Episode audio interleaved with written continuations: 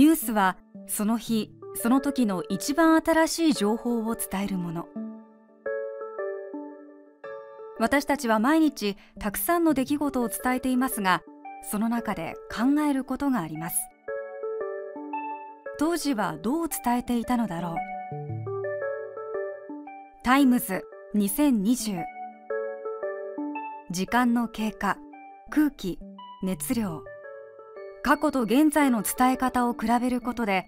何かが始まる音がする。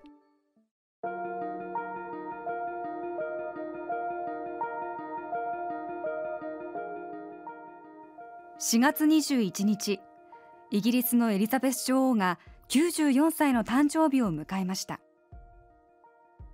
新型コロナウイルスの感染が拡大する中 TBS テレビのニュースではロンドンから須賀川記者がこう伝えました。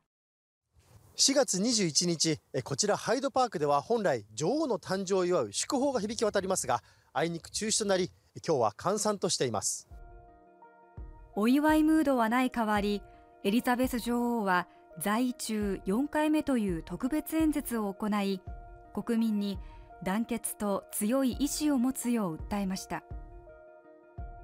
父親のジョージ6世が亡くなり即位したのは68年前の1952年。戴冠式は翌1953年6月2日に行われその様子をラジオ東京現在の TBS ラジオも伝えています。イギリス BBC の音声にアナウンサーが説明を加える形でした。イギリス女王エリザベス2世の戴冠式はロンドン時間の2日午前11時15分。日本時間で昨夜7時15分からロンドンのウェストミンスター寺院で華やかなうちにも荘厳に行われました。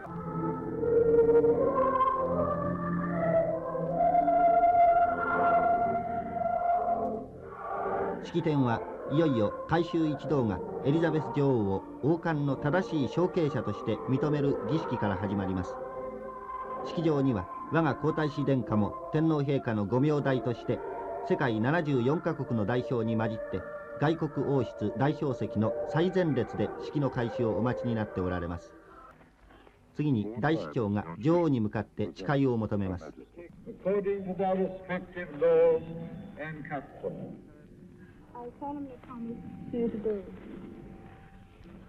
女王は世界中にまたがるイギリス連邦や保護領それに植民地の人民をそれぞれの国の法律と慣習に従って統治すること。さらに正義を守り慈悲を垂れたもうことを誓われます。当時イギリス連邦の加盟国や保護領植民地は世界中にあったためオーストラリアのメルボルンと植民地のシンガポールに向けた BBC の放送をラジオ東京では受信していました。番組ではバッキンガム宮殿へのパレードの様子や国民へ向けた女王のメッセージも紹介しています。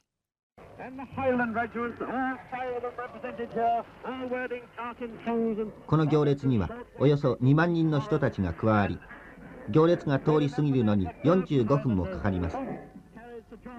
まずきらびやかな礼装をつけた軍隊が通ります次にイギリス植民地の指導者の車。続いて連邦諸国の首相を乗せた9つの車。この中にチャーチル首相の姿も見られます。そしてこの後にマーガレット王女。女王の母君の行列が続きいよいよ女王のお車が通ります。お車はハイドパークに差し掛かります。ここにはチューリップが咲き誇っています。お迎えする婦人たちは雨に濡れて寒いのでしょう。手袋をはめている姿が見られましたが女王のお車が通る時には一斉に手袋を脱いで異議を正しました日本時間の今朝5時女王は戴冠式のメッセージを全世界に向かってご放送になりました I have been speaking of the vast regions and varied people to whom I owe my duty. But there has also sprung from our island home a theme of social and political thought which constitutes our message to the world. Parliamentary institutions, with their free speech 私は全精神を挙げて国民への奉仕に献身することを厳かに誓いますこの決意に対して私の夫も私を支持してくれます。私の戴冠式は杉氏氏のイギリス帝国の権力と壮麗の象徴ではありません。それは神の恩寵によってこれから私が女王として国民に君臨し奉仕するということの希望の表れであります。神よ国民を祝福してくださいませ国民に心からの感謝を送ります。番組は世界各地の様子も BBC をもとに伝えています。では次に世界各地における戴冠式のお祝い風景を拾ってみましょう。まずスコットランドのお祭り騒ぎ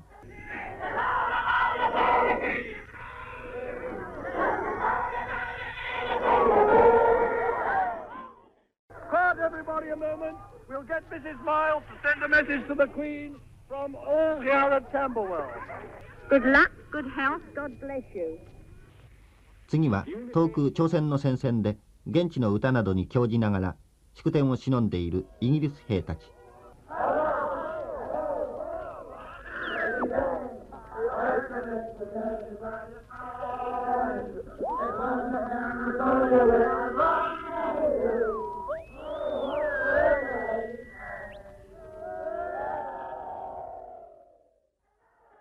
当時は朝鮮戦争が休戦する直前でイギリスも国連軍に参加していました。前の年に EU の前身 ECSC ヨーロッパ石炭鉄鋼共同体が発足したばかり。現在は独立運動が盛んなスコットランドもお祝いムードだったようです。皇太子現在の上皇さまが参列した日本は国際舞台に復帰してから2年も経っていません。イギリス駐在の松本大使は今日午前2時ロンドンから国際電話を通じて皇太子様は天皇陛下のご名代として立派に務めを果たされましたと次のように伝えてきました。もしもし。もしもし。もしもし。もしもし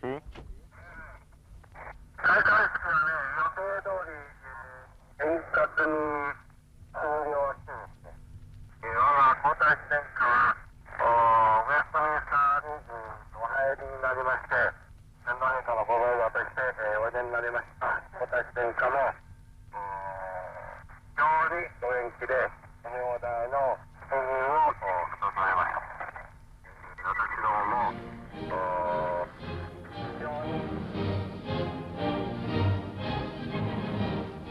戴冠式の終わった後イギリス駐在の松本大使は国際電話を通じてこのように伝えてきました。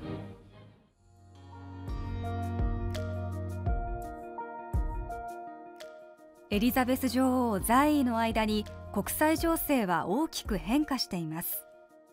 EU からの離脱にスコットランドの独立運動そして新型コロナウイルス。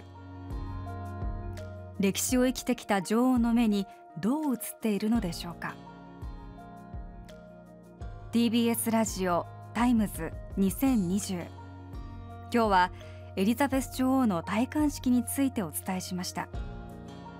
お相手は山本恵里香でした。